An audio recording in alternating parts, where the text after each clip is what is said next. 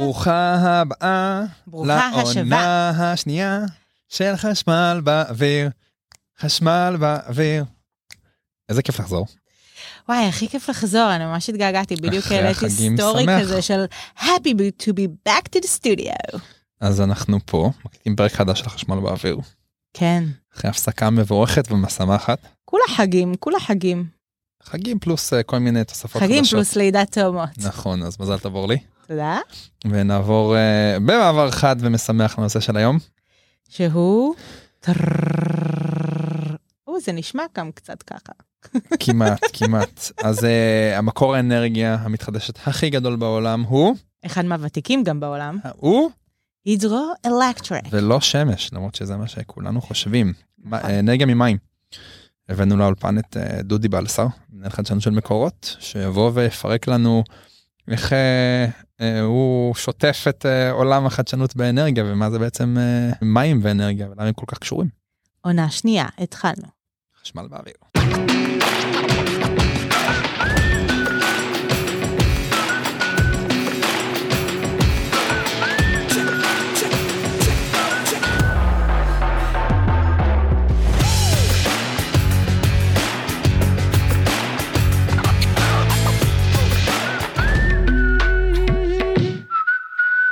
אז שמי דודי בלסר, אני מנהל את החדשנות, את ההשקעות של חברת מקורות, חברת המים הלאומית. חברה ממשלתית. חברה ממשלתית, 100% ממשלתית, זו חברה שהוקמה עוד לפני קום המדינה.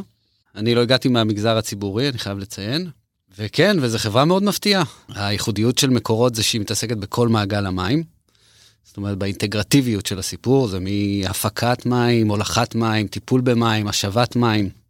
ותכל'ס שורה תחתונה באמצע המדבר, איפה שאנחנו נמצאים, או on a verge of a desert, על סף המדבר, יש ישראל במאזן מים חיובי. זאת אומרת, אנחנו בעודפי מים, בסרפלס של מים. אז תכל'ס זה אומר הכל. כי אנחנו חכמים במים. חכמים במים, בשמש, לגמרי. אבל לפני הכל, איך הגעת לכאן היום? איך הגעתי לכאן היום? לכאן. פיזית? לכאן פיזית, נכון. על טוסטוס. משרדי מקורות דווקא הם לא רחוקים מכאן. אוקיי. מרכז תל אביב. טוסטוס רגיל, לא חשמלי. לא חשמלי. הבנתי. מים. מים הם סם החיים בישראל שעל קו המדבר הצחיח.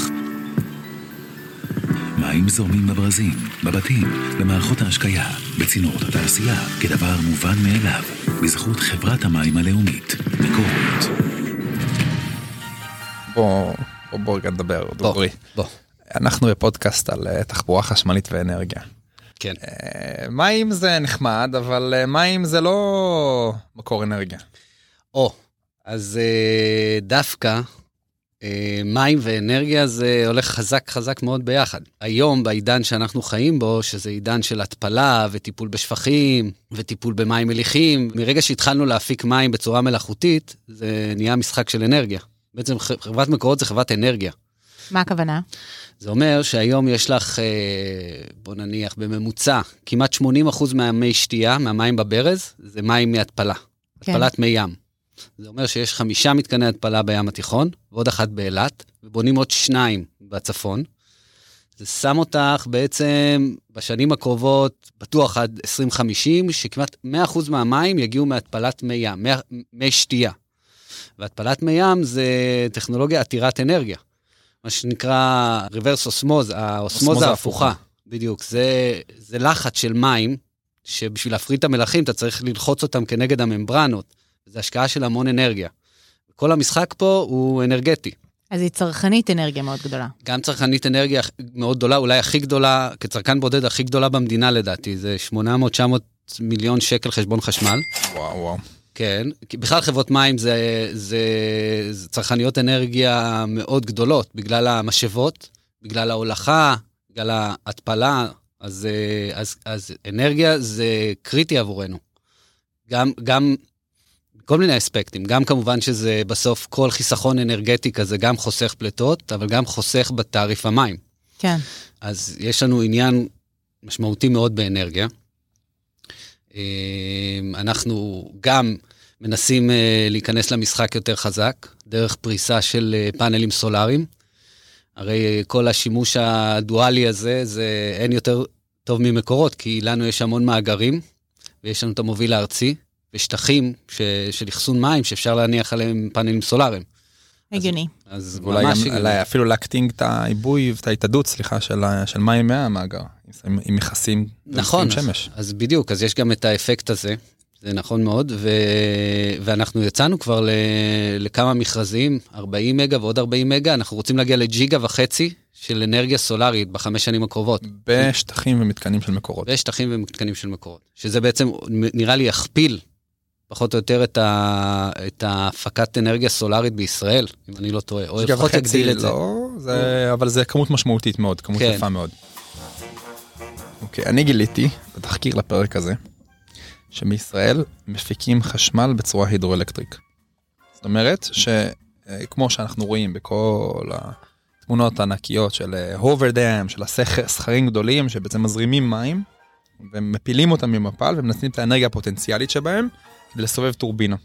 ואפילו בישראל יש את זה ולא ב-1932 פנחס רוטנברג בירמוך שבנה תחנת... היום בארץ יש כמה תחנות חשמל הידרואלקטריות, יש בכפר הנשיא תחנה אחת, ליד הירדן, אבל איפה רוב התחנות ההידרואלקטריות נמצאות? איפה? בתוך מתקנים של מקורות.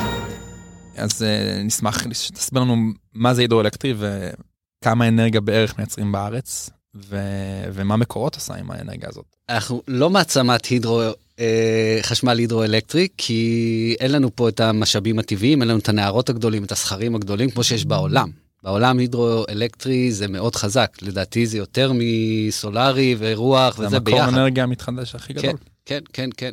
אז בעצם אנחנו מייצרים הידרואלקטרי בצורה מלאכותית. זה אחד, יש את הפרויקטים של הגירה שאובה. מה זה בדיוק הגירה שאובה? אוקיי, אז הגירה שאובה זה בדיוק הידרואלקטרי, אבל מלאכותי. זה אומר שמעלים או שואבים את המים למקום גבוה, ואז זורקים אותם למטה. בדיוק, ואז משחררים אותם, והשחרור הזה, ממקום גבוה למקום נמוך, בעצם מפעיל את הטורבינה שמייצרת את החשמל. אז זה נקרא הגירה שאובה, יש כזה עכשיו במנרה, יש גם כוכב הירדן, יש אבל פה... אבל לא משתמשים באנרגיה בשביל לעשות את זה? בדיוק. האנרגיה שמופקת היא יותר גדולה מהאנרגיה שצורכת את זה? בדיוק. אז מה הפוך, עולה יותר אנרגיה להרים להר, אבל היתרון שיש לה, שאת שולטת מתי את עושה לזה, משתמשת באנרגיה, מתי את עושה לה דיספצ'ינג. בדיוק, אז מעלים אותה להר במשאבות, משתמשים באנרגיה כדי לעלות את המים להר בשעות השפל. זאת אומרת, גם תעוז וכל התעריפים בלילה בעיקר, שהאנרגיה יחסית זולה, ומשחררים אותה שיש מצוקת אנרגיה, או שבאמת התעריפים הם גבוהים, ואפשר גם לקבל עליה את התעריף הגבוה. אז כן, זה פרויקטים שהם עם בסיס מאוד כלכלי לעניין הזה. טכנולוגיה שמשתמשים בה בעצם עשרות רבות מאוד של שנים, פשוט הפכו אותם לסוללה ענקית שנמצאת על ההר. כן, זה אחד מהטכניקות הכי ישנות בתחום של אנרגיה מתחדשת. לגמרי, לגמרי. ובכלל, ועכשיו... מה אנחנו יכולים לעשות כמקורות בהידרואלקטריק בנוסף, זה למצוא את המקומות בתוך ההובלה שלנו, שהקוטר הוא יחסית גבוה בצנרת, שיש שם זרימה חזקה יחסית, ושם לשים טורבינה.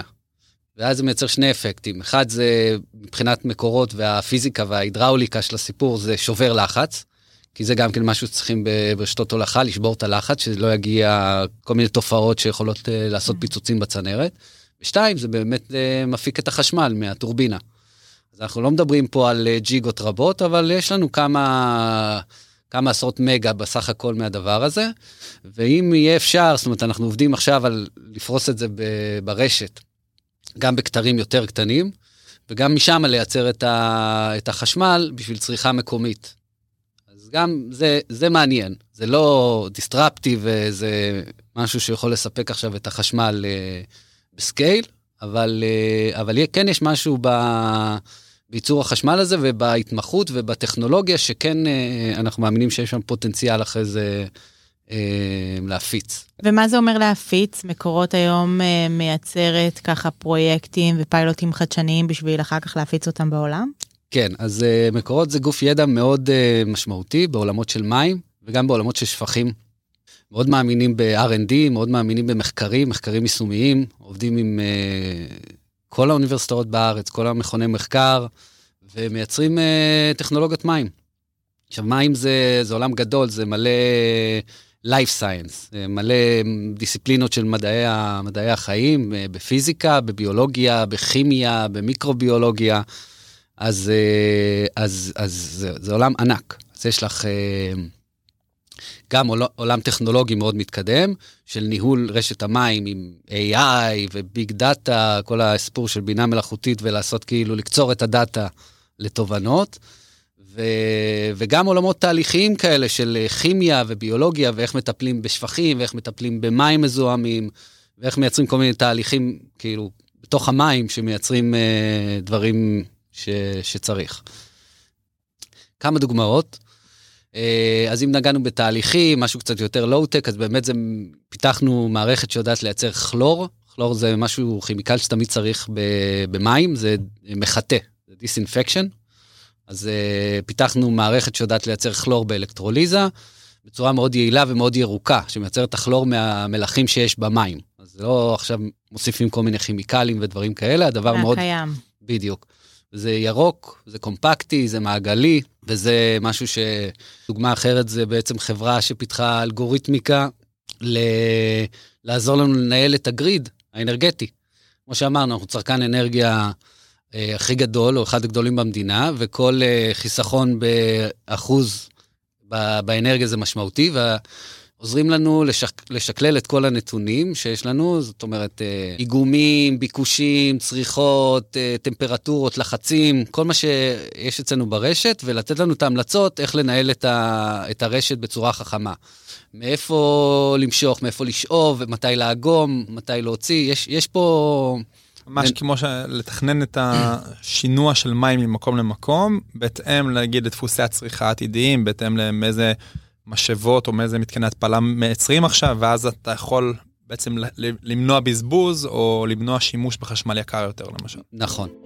Climate change is literally an existential threat to our nation and to the world. The threat of climate change still remains. We are on a fast track to climate disaster. אנחנו כולנו מרגישים את ההתחממות הגלובלית. כן. וההשפעה שלה בין אם באירועי מזג אוויר, משוגעים שמסכנים את התשתית, בין אם בזה שפתאום חסר מים. אז באמת ישראל מעצמת התפלה, ואיך מתמודדים עם המחסור הזה במים כחברה שרואה את הגישה ההוליסטית, ומה אתה רואה שקורה בארץ, מה אתה רואה שקורה בעולם? אז זו שאלה מעולה, כי מים זה מאוד חזק על האג'נדה העולמית, ממש ברגעים אלה. מה שקרה באירופה, בקיץ האחרון זה היה הקיץ הכי חם, זה 500 שנה, ומדינות שעתירות במים נכנסות עכשיו לדיסטרס, כאילו ממש לחוסר במים, אם זה איטליה ובגרמניה ובאנגליה, זה קורה מהרבה סיבות. גם ההתחממות הגלובלית. יש כזה דבר, התחממות גלובלית? אולי. כן, שזה, תכף זה הקטליזטור של כל הסיפור, כי... עכשיו, לא יודע, אוקיי, נניח הדברים הטריוויאליים, אבל הבצורות בעצם הכניסו את המדינות האלה למה שנקרא למאזן מים שלילי. תמיד היה להם המון מים בנערות, משאבים טבעיים לרוב, וזה הכל היה בסדר. יש מצב מטורף עכשיו, אנרגיה הידרואלקטרית, אמרנו שהיא האנרגיה המתחדשת הכי נפוצה בעולם בעצם. ממש אי אפשר לסמוך על סכרים ענקיים שבנו בגלל מחסור במים. בסין מפסיקים להפיק מאנרגיה הידרואלקטרית במקומות מסוימים. או בצרפת, הנערות שם כל כך במפלסים נמוכים, שאי אפשר לשאוב מי קירור לכורים גרעיניים, אז גם אותם עוצרים. וההשלכות של זה שחסר מים הן פשוט אדירות. לגמרי, וגם בקליפורניה עם ההובר דאמס וכל הקולורדו ריבר, הסיפור הזה הולך וחוזר על עצמו. הם מוצאים כל מיני סירות שטבעו, או שלדים של אנשים, מטמונים, כן. הפיראטים יוצאים למים. לגמרי. עכשיו זה, אז באמת מים זה בעצם התוצאה, או המניפיסטיישן, הכי מובהק של התחממות גלובליות, שינויי אקלים. כי אם אתם רואים, אתם מנסים להסביר לאנשים, פלטות, אנרגיה, זה קשה. אבל ברגע שאין מים, אז אנשים נכנסים לפאניקה, ויש אפקט מאוד מיידי. אז המים זה יכול להיות דווקא הדרך טובה לספר את הסיפור של ההתחממות הגלובלית, אבל, או שינויי האקלים, אבל הנקודה פה שמעניינת בפרספקטיבה שלנו, זה שישראל, בכוונה או לא בכוונה, הצליחה לייצר באמת משק מים בר קיימה, ומאוד מאוד, מאוד sustainable. זה בגלל מספר סיבות, אז יש פה דברים היסטוריים קצת משעממים, אבל בשנות ה-50, האבות המייסדים, אז הקיצר, הם השכילו לעשות שני דברים. אז אחד זה בתחום ה-public policy, זאת אומרת, ברגולציה, בחקיקה. מדיניות ציבורית. הם חוקקו שני חוקים, אחד זה חוק המים, שאומר שכל המים במדינת ישראל שייכים לריבון, שייכים לציבור. אוקיי? זה חשוב, אין את זה במדינות אחרות. שתיים, זה חוק המדידה. שכל מים שמשתמשים צריכים למדוד אותם, צריכים להיות מונים. יפה. בדיוק, ועל זה גם גובים עבור המים. זאת אומרת, אין מים כזה מסובסדים, כמו בהרבה מקומות בעולם. אז פה שני החוקים האלה היוו בעצם איזו תשתית כדי לאפשר ניהול מרכזי של מערכת המים. זה אחד. שתיים, זה המוביל הארצי. רגע, זה אומר שמי שעובד במקורות לא מקבל מים חינם כמו בחברת חשמל. לצערי לא. הבנתי. לא. כולם משלמים על מים. עכשיו יש פה גם עניין של חינוך ותרבות, וזה גם, נשים את זה אבל בצד. אבל הדבר שני זה המוביל הארצי, שגם כן השכילו בשנות ה-60, לפתוח, להקים את המוביל הארצי, ששיני המים לאורך כל המדינה, או נגיד רוב המדינה מצפון לדרום וכו'. היום יש לישראל, בגלל שהיא מדינה קטנה, יכולת לשני המים כמעט מכל נקודה לכל נקודה. מצפון לדרום, מדרום לצפון, מערב, מזרח, וכל הגריד הזה, זה משהו שהוא מאפשר ניהול משק מים מאוד חכם. אתה יכול להזיז מים כמעט מכל מקום לכל מקום, וזה גם שונה ממדינות אחרות, מדינות גדולות, מדינות שלא בנו כזה גריד, מדינות שאי אפשר לבנות כזה גריד. אז הקיצר, ישראל נמצאת בפוזיציה שבעצם יש לה תשתית לבנות פה מערכת וניהול מים מאוד, מאוד טובה ומתקדמת. אני כבר ישר רואה את הקפסולות של אנשים, אני ישר לוקחת את זה למוביליטי, אז הם בונים בעצם גריד, זה כמו איזה מטרו תת קרקעי כזה, אתה יכול לשים אנשים בקפסולות, לשלוח אותם מדרום לצפון. אז היום נגיד, הנה, אז נניח זה, אז גם עכשיו מכניסים פייבר אופטיקס בתוך הצינורות, כדי לאפשר תקשורת 5G, בגלל שמגיעים לכל מקום מרוחק, דרך הצנרת, אתה מצליח גם להעביר תקשורת, אולי עוד דברים. אז איך העולם מתמודד? דיברת על זה שאירופה עכשיו נכנסת למחסור. איך הם הולכים להתמודד עם זה בעשור הקרוב? אם הם לא ייקחו אקשן בעצם, אם הם לא ייקחו תעוזה לאיזשהו כיוון, הם לא... נכון, אז העולם באופן כללי הולך להתמודד בשנים הקרובות עם מצוקת מים הולכת וגוברת, במיוחד באזור שלנו של המזרח התיכון, אבל גם, כמו שאמרנו, גם באירופה, יצאו קצת מהשעננות, והם מבינים שהם צריכים לעשות... צעדים, להשקיע כסף בכל מיני צעדים שיאפשרו להם לנהל את המערכת מים שלהם. זאת אומרת, דוגמה אחת מאוד מובהקת, גם באנגליה, גם באיטליה, זה שיש פחת מים, נזילות, ברמה מאוד גבוהה. יש 50% נזילות בצנרת. זה אומר ש... כי זה כל כך ישן? זהו, אז באנגליה בדיוק זה נורא ישן מהתקופה הוויקטוריאנית, וכן, וגם באיטליה לצורך העניין, גם שם הצנרת לא מתוחזקת, ומבחינתם מים זה עניין מאוד טריוויאלי ומאוד מובן מאליו. אז כן, אז מספיק שהם יפחיתו את האחוזים האלה בחצי, זה כבר יכול במקרים מסוימים לסדר להם את מאזן המים, בטח בהתפלה.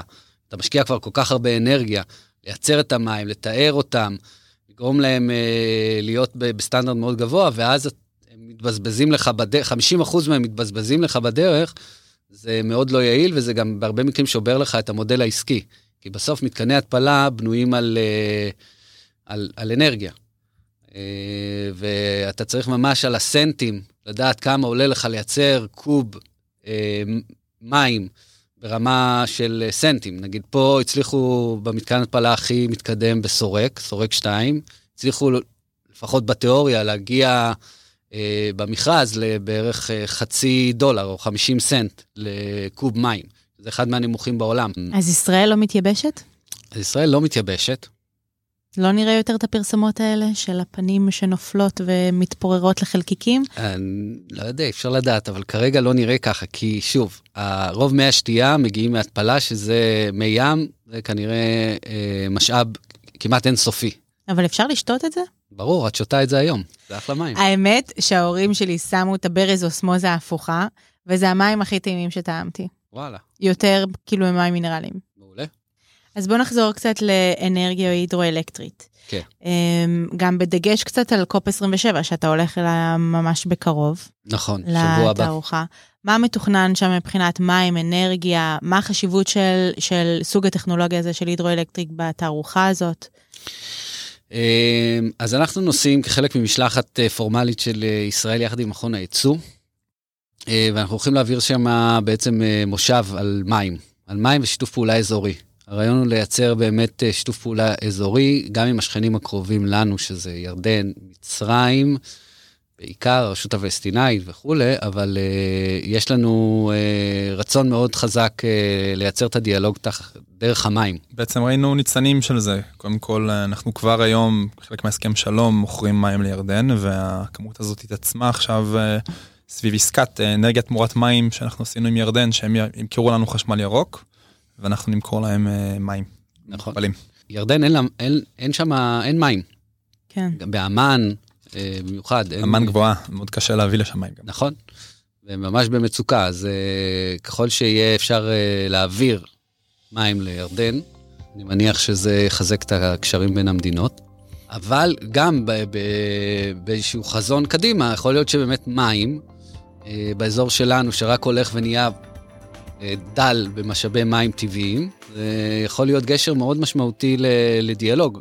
עם מצרים, עם ירדן, יכול להיות שגם ערב הסעודית, יכול להיות שגם לבנון, יכול להיות סוריה בעתיד, יכול להיות שבאמת במקום שיזרום נפט בצינורות, יזרמו מים. יזמים חדשים שרוצים להיכנס לתחום, האנרגיה או האנרגיה והמים, או המוביליטי והמים, איך לחבר את זה? מימן? מימן, כן. יש נושאים ספציפיים וטכנולוגיות ספציפיות שאתה מחפש היום? כן, כל מה שקשור באנרגיה מאוד מעניין אותנו, כמובן אנרגיה ומים, אם יש נקסוס שזה, זה נפלא. אנחנו בתוך התהליך עצמו, כמו שאמרנו, יש הרבה אלמנטים של אנרגיה. זה יכול להיות ביכולת לייעל את התהליך אנרגטית, וגם אנחנו מנסים עכשיו לעשות כל מיני שיתופי פעולה, גם עם חברות גדולות, כדי שהקאטון שיהיה חודש הבא, ויש אתגרים. ראיתי, מים אורבנים. משהו כן, יש מים אורבנים, יש הרבה נושאים, אנחנו משתדלים כל הזמן להציף את זה, אבל הכי טוב זה פשוט לפנות אלינו, כאילו דרך האתר, דרך הלינקדין, אנחנו מאוד מעניין, מימן זה משהו שאנחנו מאוד רוצים לבחון, אנחנו מדברים עם הרבה חברות, היום גם דיברנו עם חברה שיודעת מהמימן לטהר מים ומים וזה מימן, ויש פה המון המון סינרגיות שחשוב לנסות ולפרוץ. ככה היא תהפוך להיות שחקנית בתחום התחבורה. לגמרי, לגמרי. ספקית מימן ותחנות טעינה. אז עם כל זה, מה טעון שיפור בעיניך עדיין בתחום? תמיד צריך לשפר ולייעל ולהתייעל. יש, נגיד, הרכז בהתפלה שמחזירים לים, זה צריך... רכז מלחים.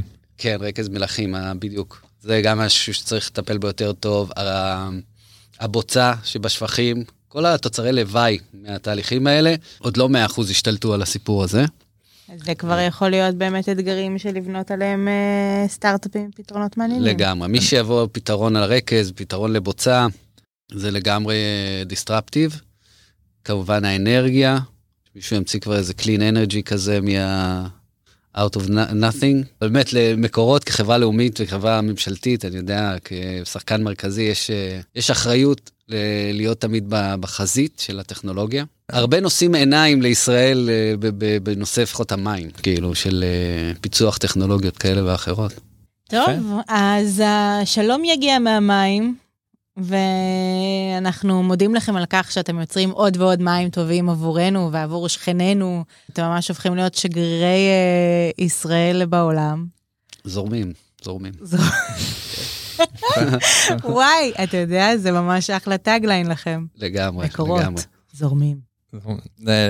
טוב, תשקול לקחתנו כקופי רייטרים בבקשה. יאללה. אמצי. תודה אז ממש, דודי בלסר, מנהל חדשנות של מקורות, שבאת וככה שיתפת את הפנינים שלך איתנו היום, או צדפות. להלחין. ואנחנו נודה גם למשרד האנרגיה שתומך בנו. נודה למייקרוסופט פור סטארט-אפס שמארחים אותנו. ונודה לך, אשל. תודה לך, אורלי, ותודה דודי. תודה לכם. יאללה, חשמל באוויר.